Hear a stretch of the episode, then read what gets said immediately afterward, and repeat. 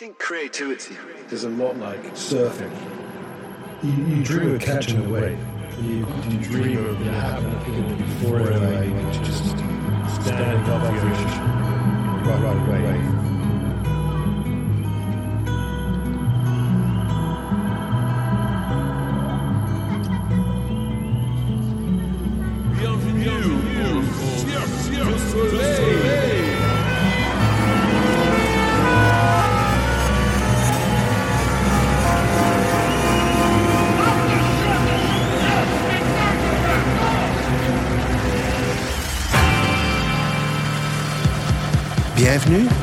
Welcome to Cirque du Sound, a sonic trip brought to you by Cirque du Soleil.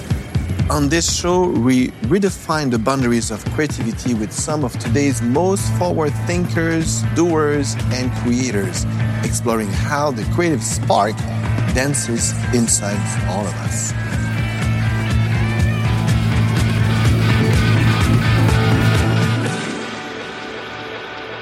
Is Michel Laprise. I'm the creative guide at Cirque du Soleil and director of a few shows. Welcome to our podcast. Our shows at Cirque du Soleil are all inspired by the many ways that human creativity intersects with other disciplines. We draw inspiration from the fields like botany, astronomy, literature, mythology, anthropology, music history, and more.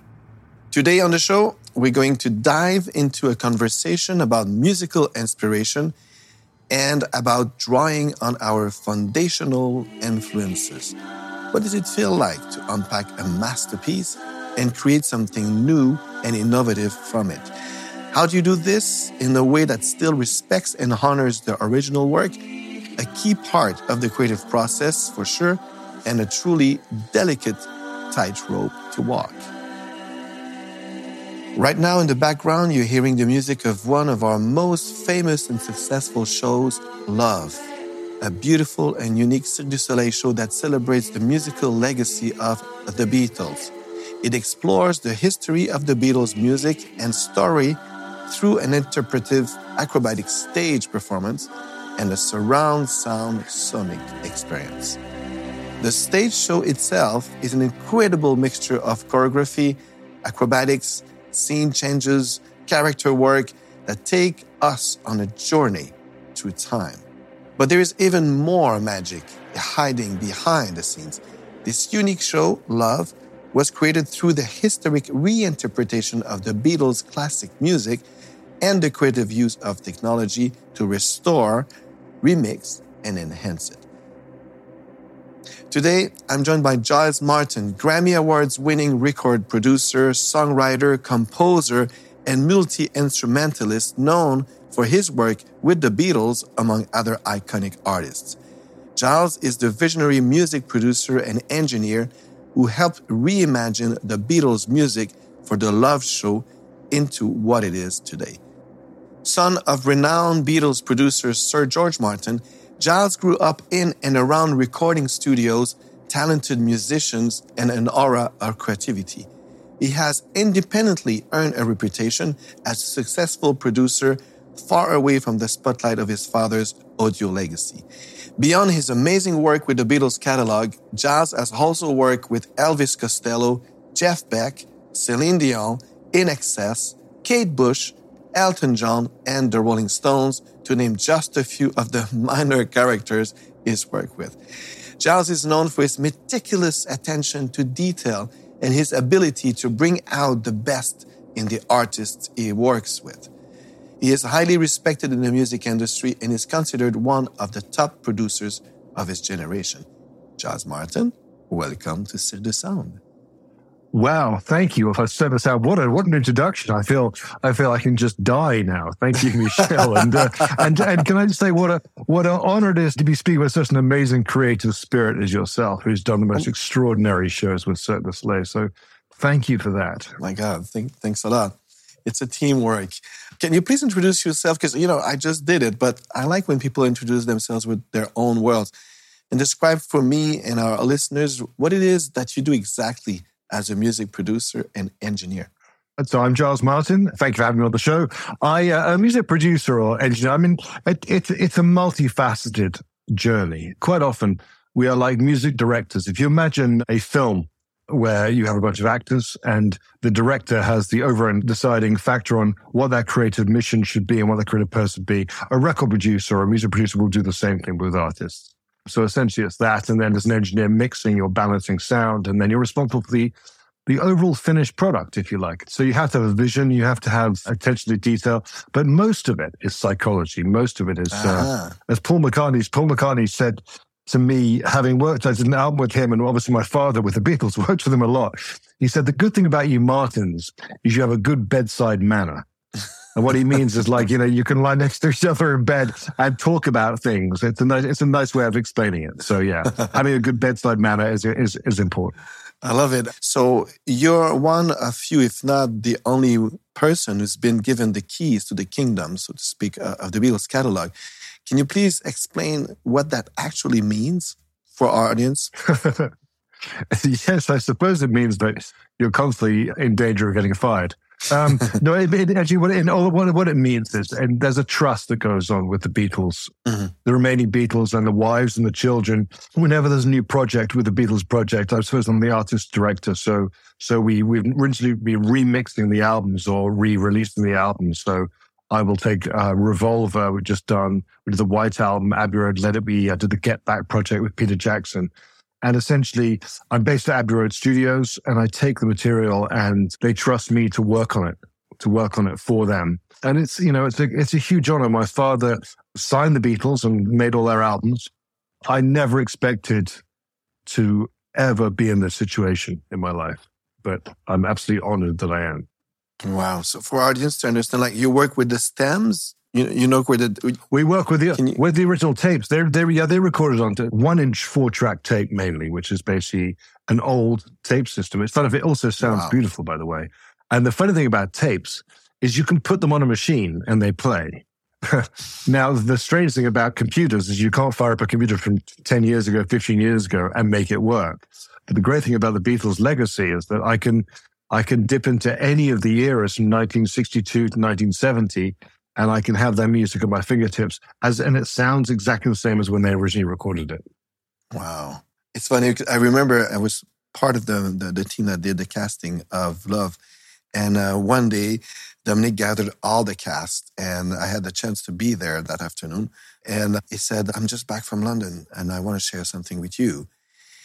And I still have shivers and what he shared with us is that he had access to the little cassette uh, from a tape recorder that John Lennon had, uh, had in his kitchen. And he was just, you know, searching for a song. And, you know, a chord and then another chord. And then his kid kisses him before he goes to school. Okay, let me, let me take you down to, and you listen to the birds of strawberry fields forever. And he shared that yeah. with us. And he said, look, how many people on planet Earth has have heard that? A, a handful apart from you guys today. So you you must like what's the feeling to be to be in contact with the the real material, the energy of such a significant moments in, in the, the music history? Well, it's extraordinary. It's extraordinary because you it's easy for it's easy to forget the human element that goes on. It's easy to to to see music as a flat surface. What mm. I mean mm. by that is sound that comes out of your speakers into your headphones, and you forget that there's a person actually making that sound, and you forget that that, that is in real time.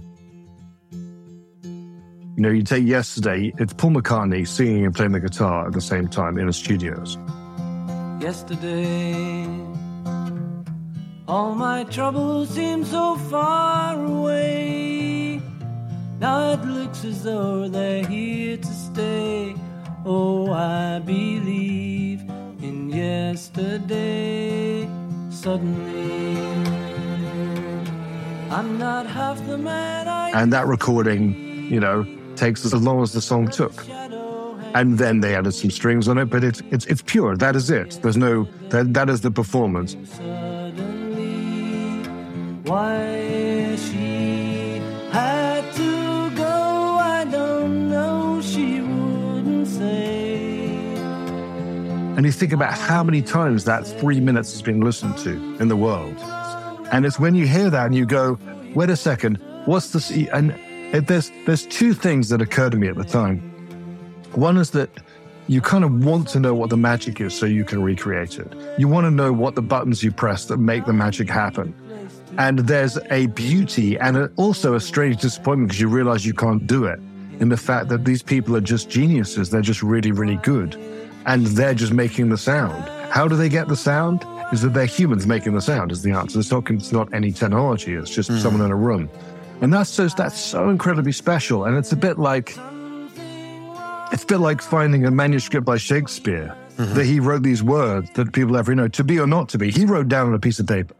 He had that idea. He wrote that on a piece of paper, and now everyone knows that exists. Yeah. And Strawberry Fields Forever, John Lennon playing the guitar, kissing goodbye to Julian, and then saying, let me take it down, you know, because we're going to Strawberry Fields. That's a good idea. And it's just like, wow, where does this come from? It comes from spirit and it comes from a human being, and that's what it, it doesn't come from technology, it comes from people.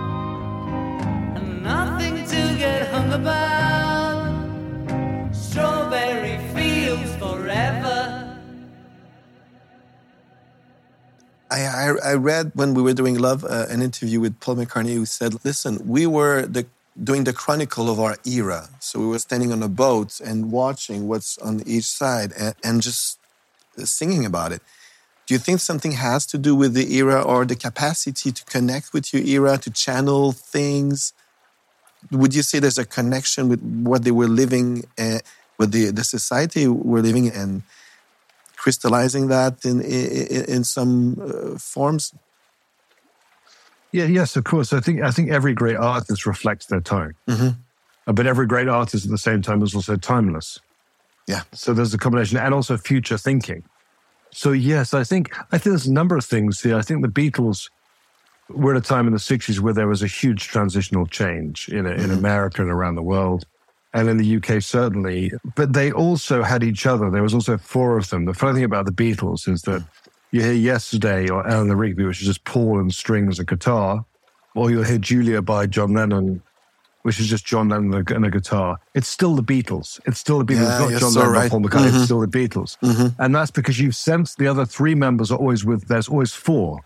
Talk about collaboration with The Love Show the collaboration between myself and Dominic and the inspiration and my father as well was was really important to have that collaboration because you inspire each other and you push each other and you argue. I mean, that's the thing is the, the important thing about collaboration, artistic collaboration, is to disagree. You learn hmm. more from disagreeing than you do from agreeing. A river that flows smoothly isn't a fun ride. The turbulence is important as well. You know, otherwise, it'd be no fun to go river rafting. And that's what the creative approach is like. It's this bouncy, turbulent journey that you go on. And it's exhilarating. It's fun because it's that's the process. Wow. In the process of the love show, Gilles Saint-Croix will tell you, I mean, we fought a lot. and I love Gilles and we get on very well. We fought a lot. I mean, really, Dominic left the show once and came back. You know, there was this. oh my God, constant, yes. Yeah. And listen, and Dominic and I are, are really close, good friends. I would do anything for him. That's what he told me. Yeah.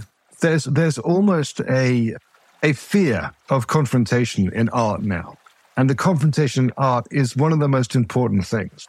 And when it comes to the Beatles and what they did, people talk about that confrontation, but that confrontation was born with a foundation of love, and that's why we call the show Love. And, you know, people talk about John and Paul. John and Paul had such rivalry. You know, John's wanted to write a song like Hey Jude, but couldn't. And Paul probably wanted to write I Am the Walrus, but couldn't. But that's not the point. The point is that they they did it, and as soon as anyone had something, they would gather around them and they would they would make it better. And that's the way that collaborative art should be. It's like you're working with someone, and you may go, "Hey, Michel, I'm not sure about this, but let's just do it. Let's just let's throw ourselves yeah. into it. Let's not be scared of this." And and also not to go, "I told you so" at the end of it. You know, that's the point. It's like, and it takes people spend too much time talking about stuff and not enough time doing things in art. I say to people when I'm doing music, I said I did this film Rocket Man, the Elton John film, mm-hmm. and I said to the director Dexter Fletcher, who's a really good friend of mine, and we, you know, I love him. I said, listen, Dex, I'm going to get it wrong so many times, but let me get it wrong so we can get it right. Let's not be scared of anything. And it was a great creative process. That's the that's the process. Let, let's let's throw things at the wall and see what happens. Let's not be scared. It doesn't. No one's going to die here. It's it's related to trust because you trust yourself and you trust the other person. So this is why you can go in those in those areas and try. You know, a juggler if you want to juggle nine balls and you just juggle eight, you have to accept you're going to drop some of them. Otherwise, you're never going to uh, juggle nine. Absolutely. And it's to do with trust, but it's also, Michel, to do with taste as well. You have to trust each other's taste. Yes. yes. So you have to know that each other's judgment is right. That's the key because otherwise you end up doing this for the sake of it. So there has to be that thing. It's like, well, if you, Michel, if you say to me, listen, Giles, I mean, I can see what you're doing here, but it doesn't feel right. And then I have to go with empathy. I have to go, you know what? I think you've got a point here. You know, I think there's an understanding here, and that's the way it has to be. Uh, trust is so so important, and, and you build this uh, over time. You know, the first era of Cirque du Soleil was was that was Franco Dragone, Dominique Lemieux yeah. who was doing the costume, Michel Crête, the set designer, and Gilles, and they they you know they learned, they grew together, and they, they really trust uh, each other. They were not in peril if they disagreed and that's very very important and and, and i agree with you people now that oh my god if, if we don't have the consensus it means that we're not getting along no no no no we're doing our job and we have to be honest at the same time, it has to be fairly small as well. You, you can't have 50 people's opinion. It has to be agree. a small group. Mm-hmm, mm-hmm. And, the other, and the other thing that I that inspired me by working on the Love Show, which actually was the was like a, a, a, breakthrough. Artistically, it was a breakthrough period for me. And I think it was a breakthrough period for me for a number of reasons. One is because of du Soleil, and one is because there was no ceiling. Hmm. And that was like, wow, really? You know, Gilles Saint-Croix is very good. It's like, we can do, we can, we can have, remember he was saying to the Beatles, we can have break dancers on stilts wearing roller skates or whatever. It was True. like sort of crazy. Like, and you just go, okay, I, I, can do, I can do anything. And it's funny, my father, who I needed for the process because he was like my my safety net. He was more scared than I hmm. was because I just thought I thought I'd just get fired. I honestly thought at some point the idea of Cirque du and the Beatles doing a show in Vegas and having George Martin's son do the music is such a bad idea that it's that it's that it's, that it's, it's never going to happen. So I might as well just jump out of a plane yeah, and and and hopefully I don't crash. That was the answer, and and Cirque enabled me to do that. It was such a it was such a revelation to be able to have that. And I think in the early days of Cirque with with Gilles and Guy and the whole team, you know, the brilliance they had is they didn't have a they, they didn't think there was a ceiling. It was just crazy. It's like everything was like gambling. Everything was like, you know, let's see what happens here. Yeah, but I think I think also it's because it's out of passion. We don't act uh, based on fear because, you know, if you deal with people who walk on wires at 40 feet in the air, yeah, you learn that. You learn that, you know, there's a, there's a generosity that goes when we do a show, it's it's it's not about not making mistakes. It's about doing something that we're very excited and because the process is so long, you have to be passionate with every element that you're going to, you know, spend your life with. And I think also there's a thing with the Quebecois and the du Soleil that, that I noticed was this, which I, I found, I found actually I laughed at sometimes, which was the belief that you're very, very small and that people don't listen to you. So you fight, you fight, you fight. You know, there's loads of things. Actually, there's, there's way more Quebecois than there are, you know, in, in Ireland, the Irishers. It's, but it's the same mentality. It's like, it's that artistic mentality of like, we need to be listened to here we are humble. We need to be listened to here. And, and I think from, from my part, when I started doing the love show, there was that element of punk about it. And I think Cirque has that, that how, had that element of punk. It's like, you know, we're going to do what we're going to do. And that boils to the creative side where the best reason to make a show or make some music or doing these because you want to see it or you want to hear it. You know, that's the best reason. It's like, I want to go and see the film.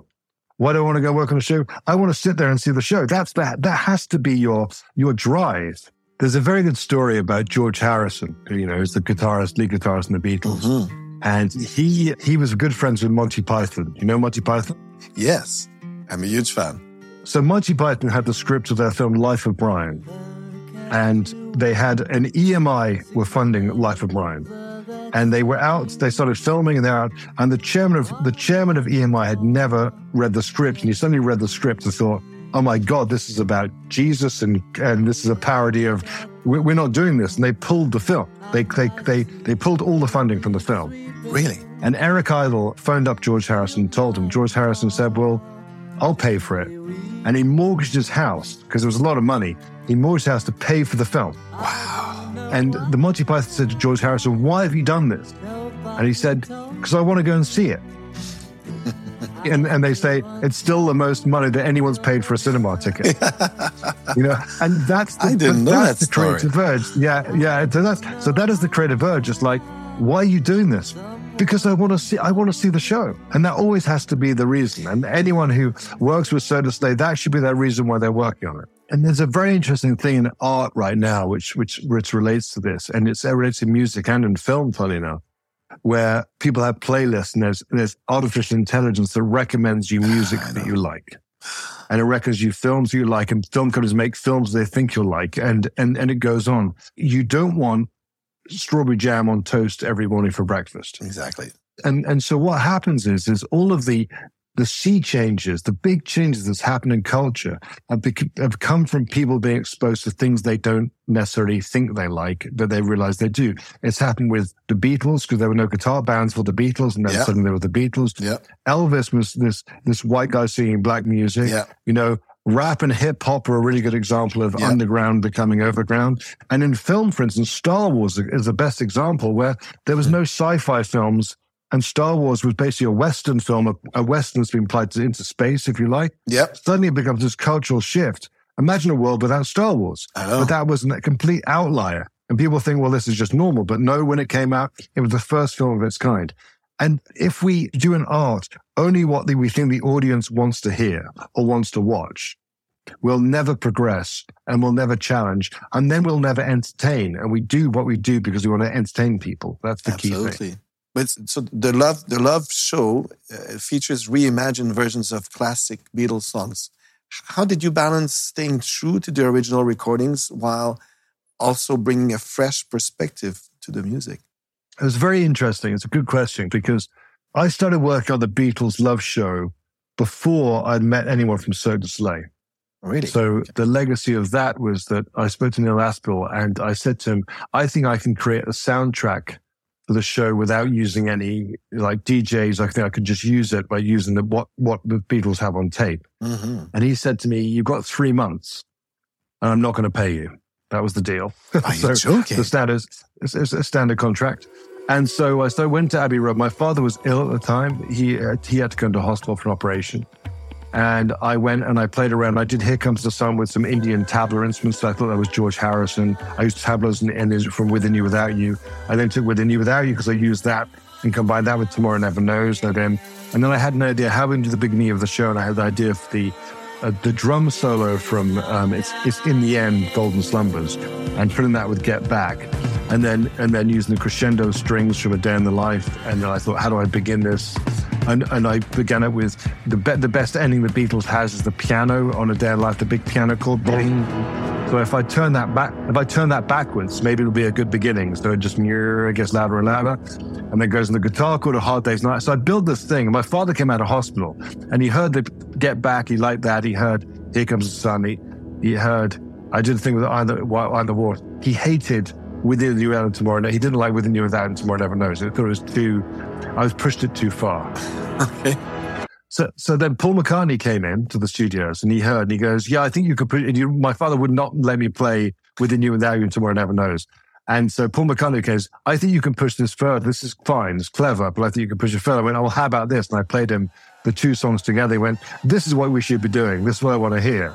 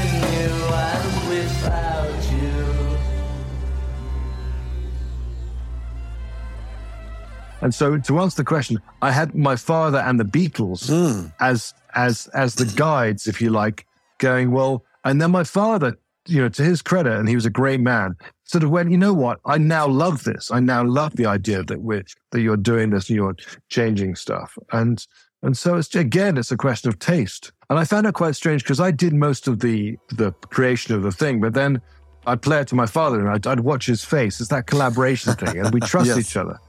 And there was a time when I was in Vegas doing the show, and I changed the beginning of "Here Comes the Sun," and I put some more vocals on it. I added some bass, I think, from "I Want You, She's So Heavy," another Beatles song.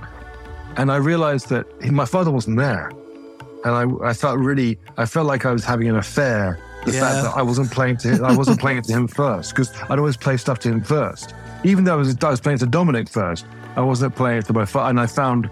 So yeah, it was a question of balance and and and and the the great thing was is both Cirque and my father and the Beatles gave me this freedom. They gave me a freedom, and they wanted me to push things. That was the interesting. thing. I remember, like you know, all of them. Ringo and Paul would go, "No, you should push." You know, I remember I played "Help" to Paul. "Help" in the show is basically just help. It's Yeah. not. It doesn't. It's the song. And Paul goes, "It's like, what are we paying you for?" That was the like, you know, this is just help. What you know, what what are you doing here? Wow. It's funny because my best memory, because this is so universal, and each bit is a gem. Uh, uh, my best memory of auditioning uh, people for this project, it was not hard to convince people to audition, right? Yeah, I remember going to South Africa. At that time, South Africa was like, it was just 10 years after the, the new constitution, and it was like boiling. It was artistically super interesting, but very, very dangerous. My best memory was a dancer. It was really good in, in contemporary and stuff. But then I said, what, what other th- type of dances do you do? He said, I, I do Zulu traditional dance. And I, I put a Beatles song. I said, okay, be truthful to your Zulu dance, ancestral dance, but dance on the Beatles music.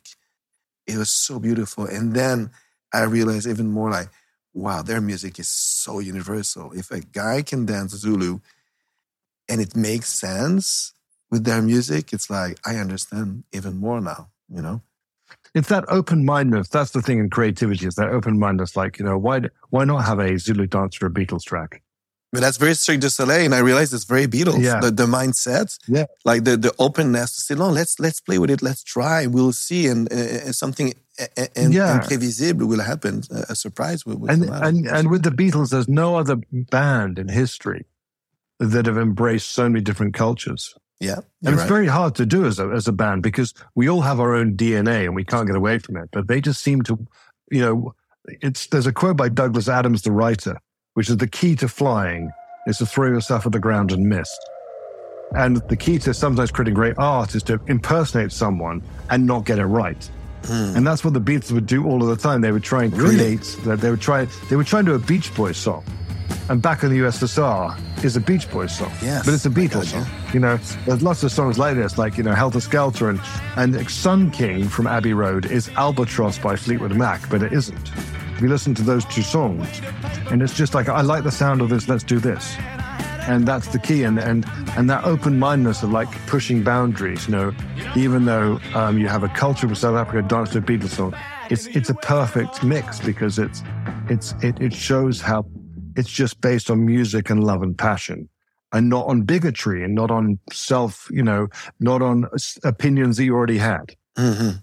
It's human expression i- its Correct. pure form. I know there's, there's a lot of technical innovations used in the production of the music of love. Uh, can you tell us about about some of them? There's a there's a unique sound system that's used in the theater, but in the process, I think you, you had some special software or, or technology. My biggest concern, winding back, was this is the first time that Cirque or most people had done a show of this scale which had no live musicians. There's no I live know. musicians. It was I a know. big issue for Cirque at the time. Mhm. And we were like, no, we can't have live musicians because it's the Beatles and Yeah. they're not they're not live anymore. And my biggest concern was like, are people going to go there? Tell you to the day we opened, actually, the day we opened, I was thinking, are people going to think they're listening to a CD or a track? And this is boring. That was my concern. So I was trying to push and push. And then we thought, okay, we have to build a sound system which is immersive. And this before we now live in a world of immersive audio, which is it's now happening with Dolby Atmos, etc. Essentially, what we did in, in that show there was was Dolby Atmos before Dolby Atmos existed. We created seat speakers and ceiling speakers and speakers in the Mm. rear. And then we sat and we mixed the the music. So it was completely custom to that environment. And we had, we did have to invent new software in order to make that work and to make it play back correctly, and then create a show that could be could be like my my father always said it's like scales of an armadillo's back, where it interlocks and and and it's, you can move it to a certain degree, but it's Mm. still a playback system. wow. And it was a fascinating. It was it was like playing God in a way because I would sit in this theater, which I did when we did the refresh, um, what, five years ago, seven years ago. You know, you sit in this in this chair and decide how the show should sound and mix the show in the room, and it stays the same every night. Uh, but I remember here's a story. I remember with Yesterday, which is obviously a very important Beatles song. Knowing that I couldn't do any crazy like mash up or you know flying around with Yesterday, it's Yesterday is Yesterday, and I thought what is a soft song like yesterday going to be like in a theater? And I was in Montreal and there was a big top show happening, a creation of a big top show. I can't remember which show it was. And I said, can I go down the big top show and play yesterday in the, in the PA? I want, I know what it feels like. And, Ah. you know, cause, cause, cause this music had never been heard, played loud, if that makes sense. Yeah. Like it was, down it was Cartier. It was Cartier.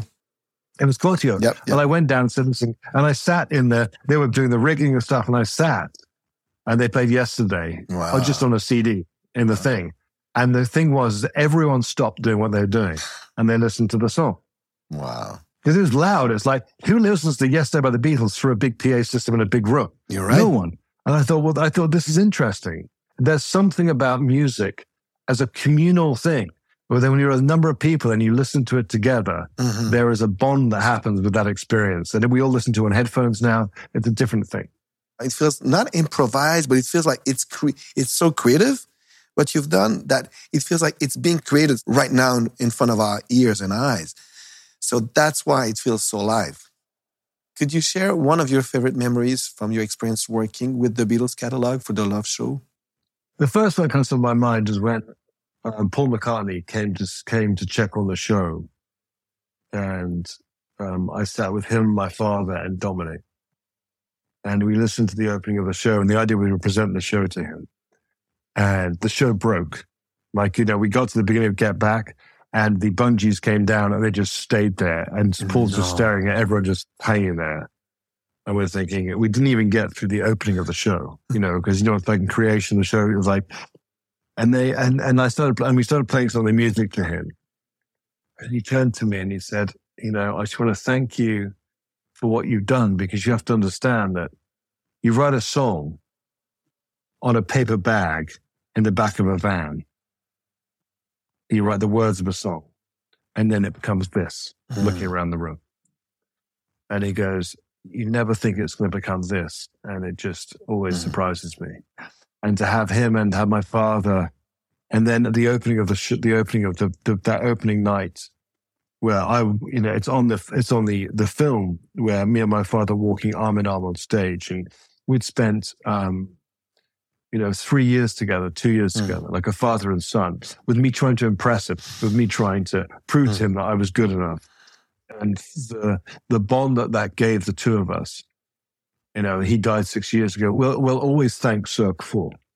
Wow. We will always, you know, thank the great process because we wouldn't have spent that time together and Mm. and spend that time talking about lots of things in life as well as music. And that's probably the biggest thing I'll take. I have big shivers This it- it's so. This show is called Love, and it's not by accident. And I I felt so proud to be at Cirque du Soleil. It, it just it, it it just made so much sense, you know. And this shows still after twenty years has this vibe of love because Dominic is a very loving person. with the Beatles themselves. It was really the Mm. first time there was a new art created by for the Beatles. That was the that was the difference. No one had ever touched the Beatles tapes before. No one had ever done what I'd done. It was like at Abbey Road at the time when, we, when I was making the show. I was hated at Abbey Road. You know, I'm now part of Abbey Road. I'm, you know, now, but uh, but as as a as in those days, it was like, Really? yeah, how dare, how dare, yeah, how dare you, how dare you do this to the Beatles music? Wow. that was the that was the and so it was it was an interesting time and it was the first time you know the Beatles had opened themselves and then had to collaborate and had to be forced to make decisions as the four and the two wives or the or Ringo and Paul and the two wives Mhm. and and it was for me I I'd never worked with the Beatles before so I didn't know what the dynamic was so I, I was in some ways it was easier for me than it was with my father um, because I had no history hmm but yeah, it was it was. No one ever talked about money. No one ever talked about su- success being money. hmm Success was was making people happy in an audience and making people love Cirque and love the Beatles. In a minute, I'm going to continue this conversation with Giles Martin, the award winning music producer, songwriter, composer, and multi instrumentalist known for his work with the Beatles, Elton John, and the Rolling Stones, among many more. Fans go first. Whether it's early access to seasonal deals or pre sales, pick your tickets before everybody else.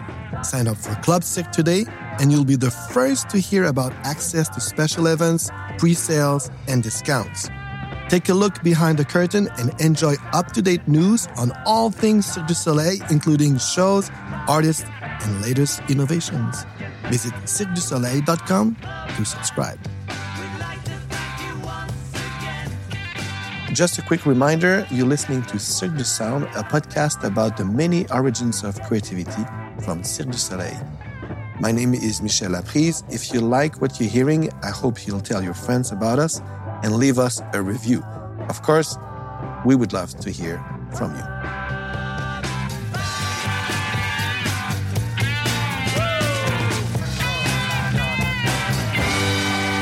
Before we dive into some more questions about your creative process, can you tell us a little bit about your relationship with your father, if you're comfortable, Sir George Martin, the renowned Beatles producer? Yeah, my father and I were very close. In fact, in fact, when he was very ill, he was he said, "I think so. I think we're telepathic." He said Mm. to me, "I think you can. I think you understand my thoughts." And and in fact, it was a bit like Benjamin Button. You know, he wasn't around a lot when I was a kid, but we he he lost his he started losing his hearing, and that's what made me get into doing what I do because he'd have to take me to studios, and I'd have to be his ears. Wow. Um, so I would help him hear. And from then I learned what I was doing. I mean, he was pretty hard on me. I mean, I remember I was quite good at music when I was a kid. And I said, he said to me, what do you want to do? Do you want, I said, I want to do music, Dad. And he goes, I don't think you can. I said, why not? And he goes, I just don't think you're good enough. And I was Wow. like, I had a, but I have a, I have a slight, you're either a punk or a hippie. And I think I'm a punk whereby, you know, you, I was just like, you know, my attitude, my attitude was like, F you, I'm going to, I'm going to go and I'm going to go and do it anyway. It was hard at the time. But I, but I, but I think the interesting with, with the Love Project, as I mentioned, was, was, it was important for us in lots of ways because I never had any plans on working any, on any Beatles material. That was never Really? a plan.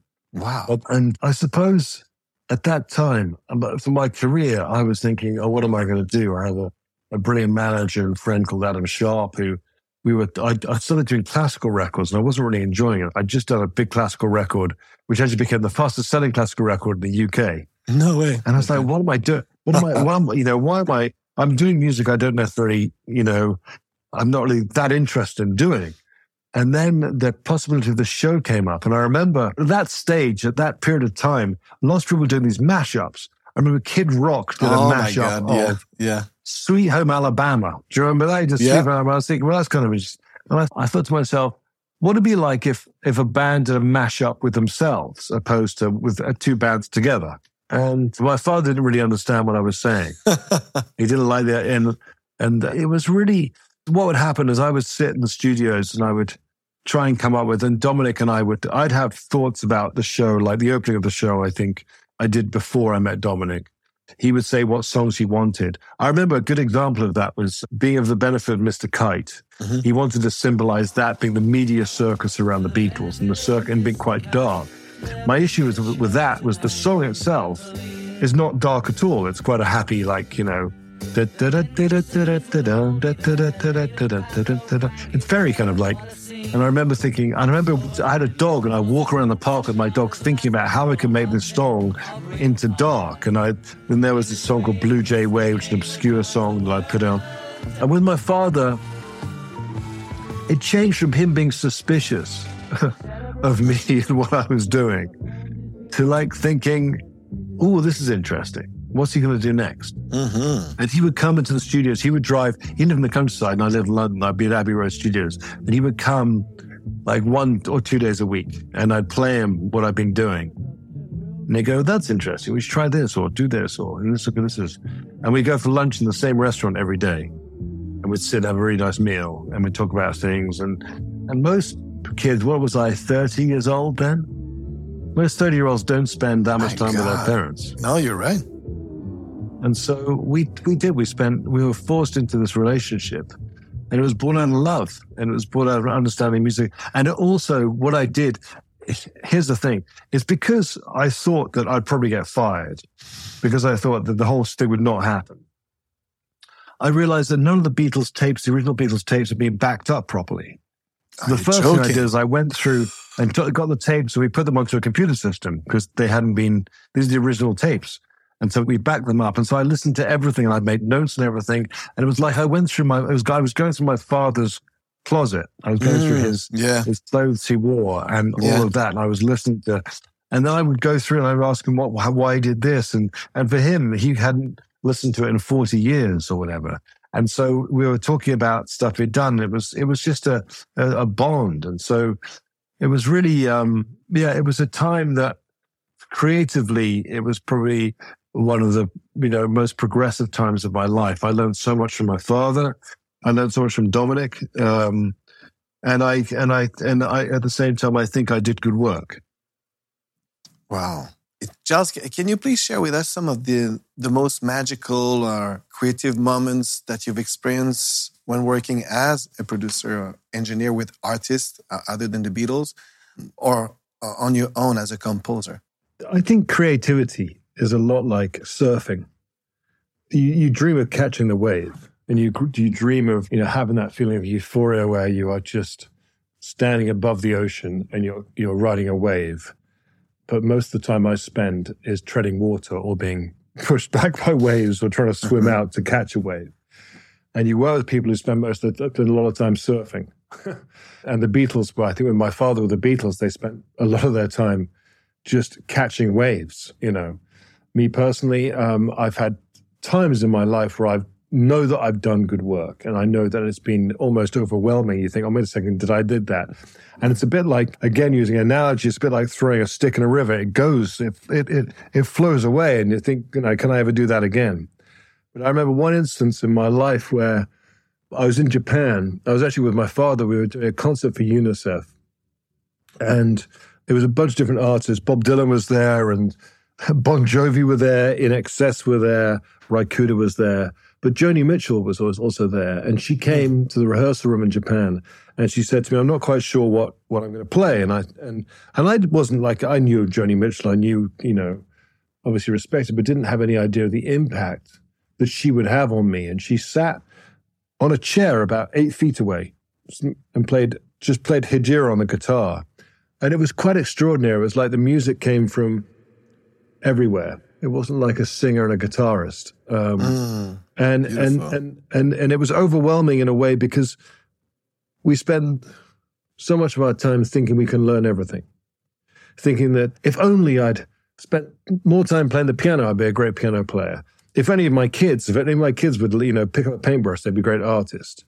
i'm afraid to say that just simply isn't true Mhm. some people have genuinely god-given spiritual talents and that moment was sitting with joni mitchell in a room where she sang me a song was one of those moments you realized that no matter if you took anyone and trained them and said, you know, you could be this, but they would never be her. Hmm. And I think that's the key element. And the key element for people like me is then to try and capture that as much as you can and capture that purity of, of brilliance, really, that happens. When you create something new, what does that moment look or feels like for you? Can you talk about your process? How you find creative inspiration in the studio? How you put yourself, and maybe there's many ways, but like, tell me about that moment. The creativity is writing the music, you know, is writing the, the string lines the orchestra playing. Mm-hmm. It's just instinctive. It's just, you know, I, I know what things uh, things sound right. But there's a bigger question here. It's like, how do you come up with the ideas in the first place? And and for me, it's quite often in the bath or like when I'm going to sleep or waking up, and then you know you write things down, you remember them, and and you, and you don't know when it's gonna. And that that's for a lot of people. That's what happens. Is yeah. that you have a tape recorder. Luckily, we now have phones, and so you know on this on the Amy Winehouse movie, I'm writing the score. I've got to work out what the feel of the music should be. Mm. I want it to be her. um her memories, if you like. And so I go to a piano and I just start playing things and I'll record it. And most of the time it may be, you know, crap hopefully sometimes it's good. And and and and and that's what that's what it is. I think it's it, i think you i think you've got to be you've got to be scared of looking at a blank page but you've got to want to fill it. Mm-hmm. you can't you can't just write you know some people do but i find that i've got to fear the blank wall at the same time i want to live in a colored room and so, and so that's the creative process. That's the thing where you think, okay, life is life is life is boring. Life can be really mm-hmm. boring and I, mundane. I agree with you. Life is life is, and so how do you mix it up a little bit? How do you become? I'm still the irritating child that I always was, and how do I go? How do I like you know throw the piece of paper in the bin and miss and then realize maybe it's you know something there's something good written on it? How do you how do you push yourself and how do you change things? How do you disrupt your own thought and not do the same thing every day? And and it's it's it's that's part of the creative process. There's no or you just have to do it. That's the thing. That's what anyone says, and I'm the person guilty of it. You know, I'm the person that would rather watch daytime TV than than write something. You know, I will do anything but the thing I'm meant to be doing. And then if I do it, sometimes it works out really, really well. And I feel like, as I say, I didn't do it. It's like it's gone. It's like, you know, it's like this this thing you had in your hand, and it's it's like an ice cream. You can really enjoy it, but it's going to melt, or you eat it, and it's gone. It's like, my God, where's that idea? It's, I mean, it's now on the page, but you don't go back and listen to it or watch it. You go, well, that was no longer me. That was me then. And there's a really yeah. nice with You're art right. and creation. There's a there's an immediacy that we have to appreciate. That living in the now thing, where you go. Otherwise, you become arrogant, and you and if you don't start afresh each time, that's what I do. It's like you know, I know I, I know I've done some things. I know I've done some things that are good, but I don't feel like I have. Mm. I don't feel like I have. I feel like I don't know anything all the time. The next thing is the good one. Yeah, because it's just like that was me doing it then, and mm-hmm. now I'm here now, empty I totally again. Agree. Yeah, it's funny because also like that, like at Cirque, the process is long, like two years, sometimes longer if you have construction, and you have to refresh all the time. I just uh, as uh, as the creative guide, I attended a, a run a run through last week, and it's so interesting because there's some things you know when you go. We, we, I think we're very well prepared uh, we do um, uh, storyboards, and it's very precise in each tableau what we want to say, what we mean, and stuff like that. But when you go from paper to live, it's tremendous. Uh, you've experienced that with love. Yeah, you have to be ready to change everything.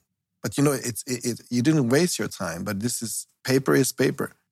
Human exactly bodies right. are human bodies, and you and we did major changes within a, a, week, and it's fun because the because the team understands and master their show and it's a living being and then they can just as a team move so fast so well. But that's the thing that you that people understand the creative in the creative space. And, and i believe this actually go back to go back to the beatles and the studios you know abbey road studio 2 is actually a fairly boring room. You know, so it's where it's where Sergeant Pepper's and Dark Side of the Moon by Pink Floyd was made, but it's a it's a box.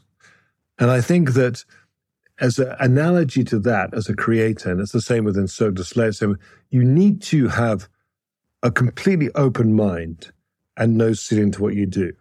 But when you make a project, you need to put it in a box. And you need to flood that box with light and sound and colors and everything else. But you need, you always have limitations. And those limitations can make you create amazing things. It's like, it's like that thing about, you know, sometimes you know, if a if a if a ball is bouncing around a big room, it'll bounce faster as the room gets smaller. Sometimes that limitation creates energy. It creates mm-hmm. that energy. And I, and I, think that's that's always quite a good thing to understand and to sympathize. So, if you're absolutely right when, creating, when creating a show, if you're creating a show, you have all these things written down on paper, and you have these beautiful boards nowadays. We can create amazing. We can sell most things to most people with YouTubes and beautiful boards. And then you're faced with the reality of having human beings. Oh my God, what do human beings do? And acrobats and and people who have injuries and and apparatus and music and sound and lights. And then suddenly you go, oh my God, we've got to make this happen, but we now have these constraints but that can make you create even better work. So I know we have to finish, but if there's a one last seed of inspiration or food for thought about the creative process that you would like to share with us. I'm humbled to give anyone advice, but my dad said to me, you know, you should never accept second best. Don't compromise your vision and your thought. At the same time, have compassion for other people and always be kind. But the key thing is criticize yourself without closing any doors to your creativity. So listen to what you're doing and judge it, but at the same time, be your greatest advocate at times as well and fight your corner. Hmm. I think that's key. I think you have to understand that you're not always going to surf the wave and that you're going to be, you know, swimming through the sea and maybe, maybe, maybe sometimes feel like you're drowning. But if you try for long enough, you know you're gonna you're gonna have a great ride, and that's what people should remember. Wow. Giles Martin, I want to thank you from the bottom of my heart and all the hearts here at Cirque du Soleil who know you and those who don't, but get uh, your talent into their heart and soul whenever they see the Beatles Love Show we have in Vegas. Thank you so much, so much. And thank you for your love and support and your brilliant creativity. And and thanks oh, to Cirque for, for basically changing my life and opening doors to me, which I didn't think would ever be open. But seriously, it's it's an absolute pleasure. And I look forward to, to, to many more collaborations with Cirque in the future. Absolutely. Absolutely. Thank you so much. Thank you, my friend. Join us for each episode as we delve into the themes and ideas that underpin Cirque du Soleil's shows.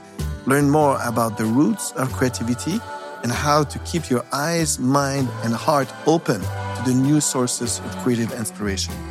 And remember, the creative spark dances inside all of us. Thank you so much for listening to Cirque du Sound. I am Michel Laprise. À la prochaine.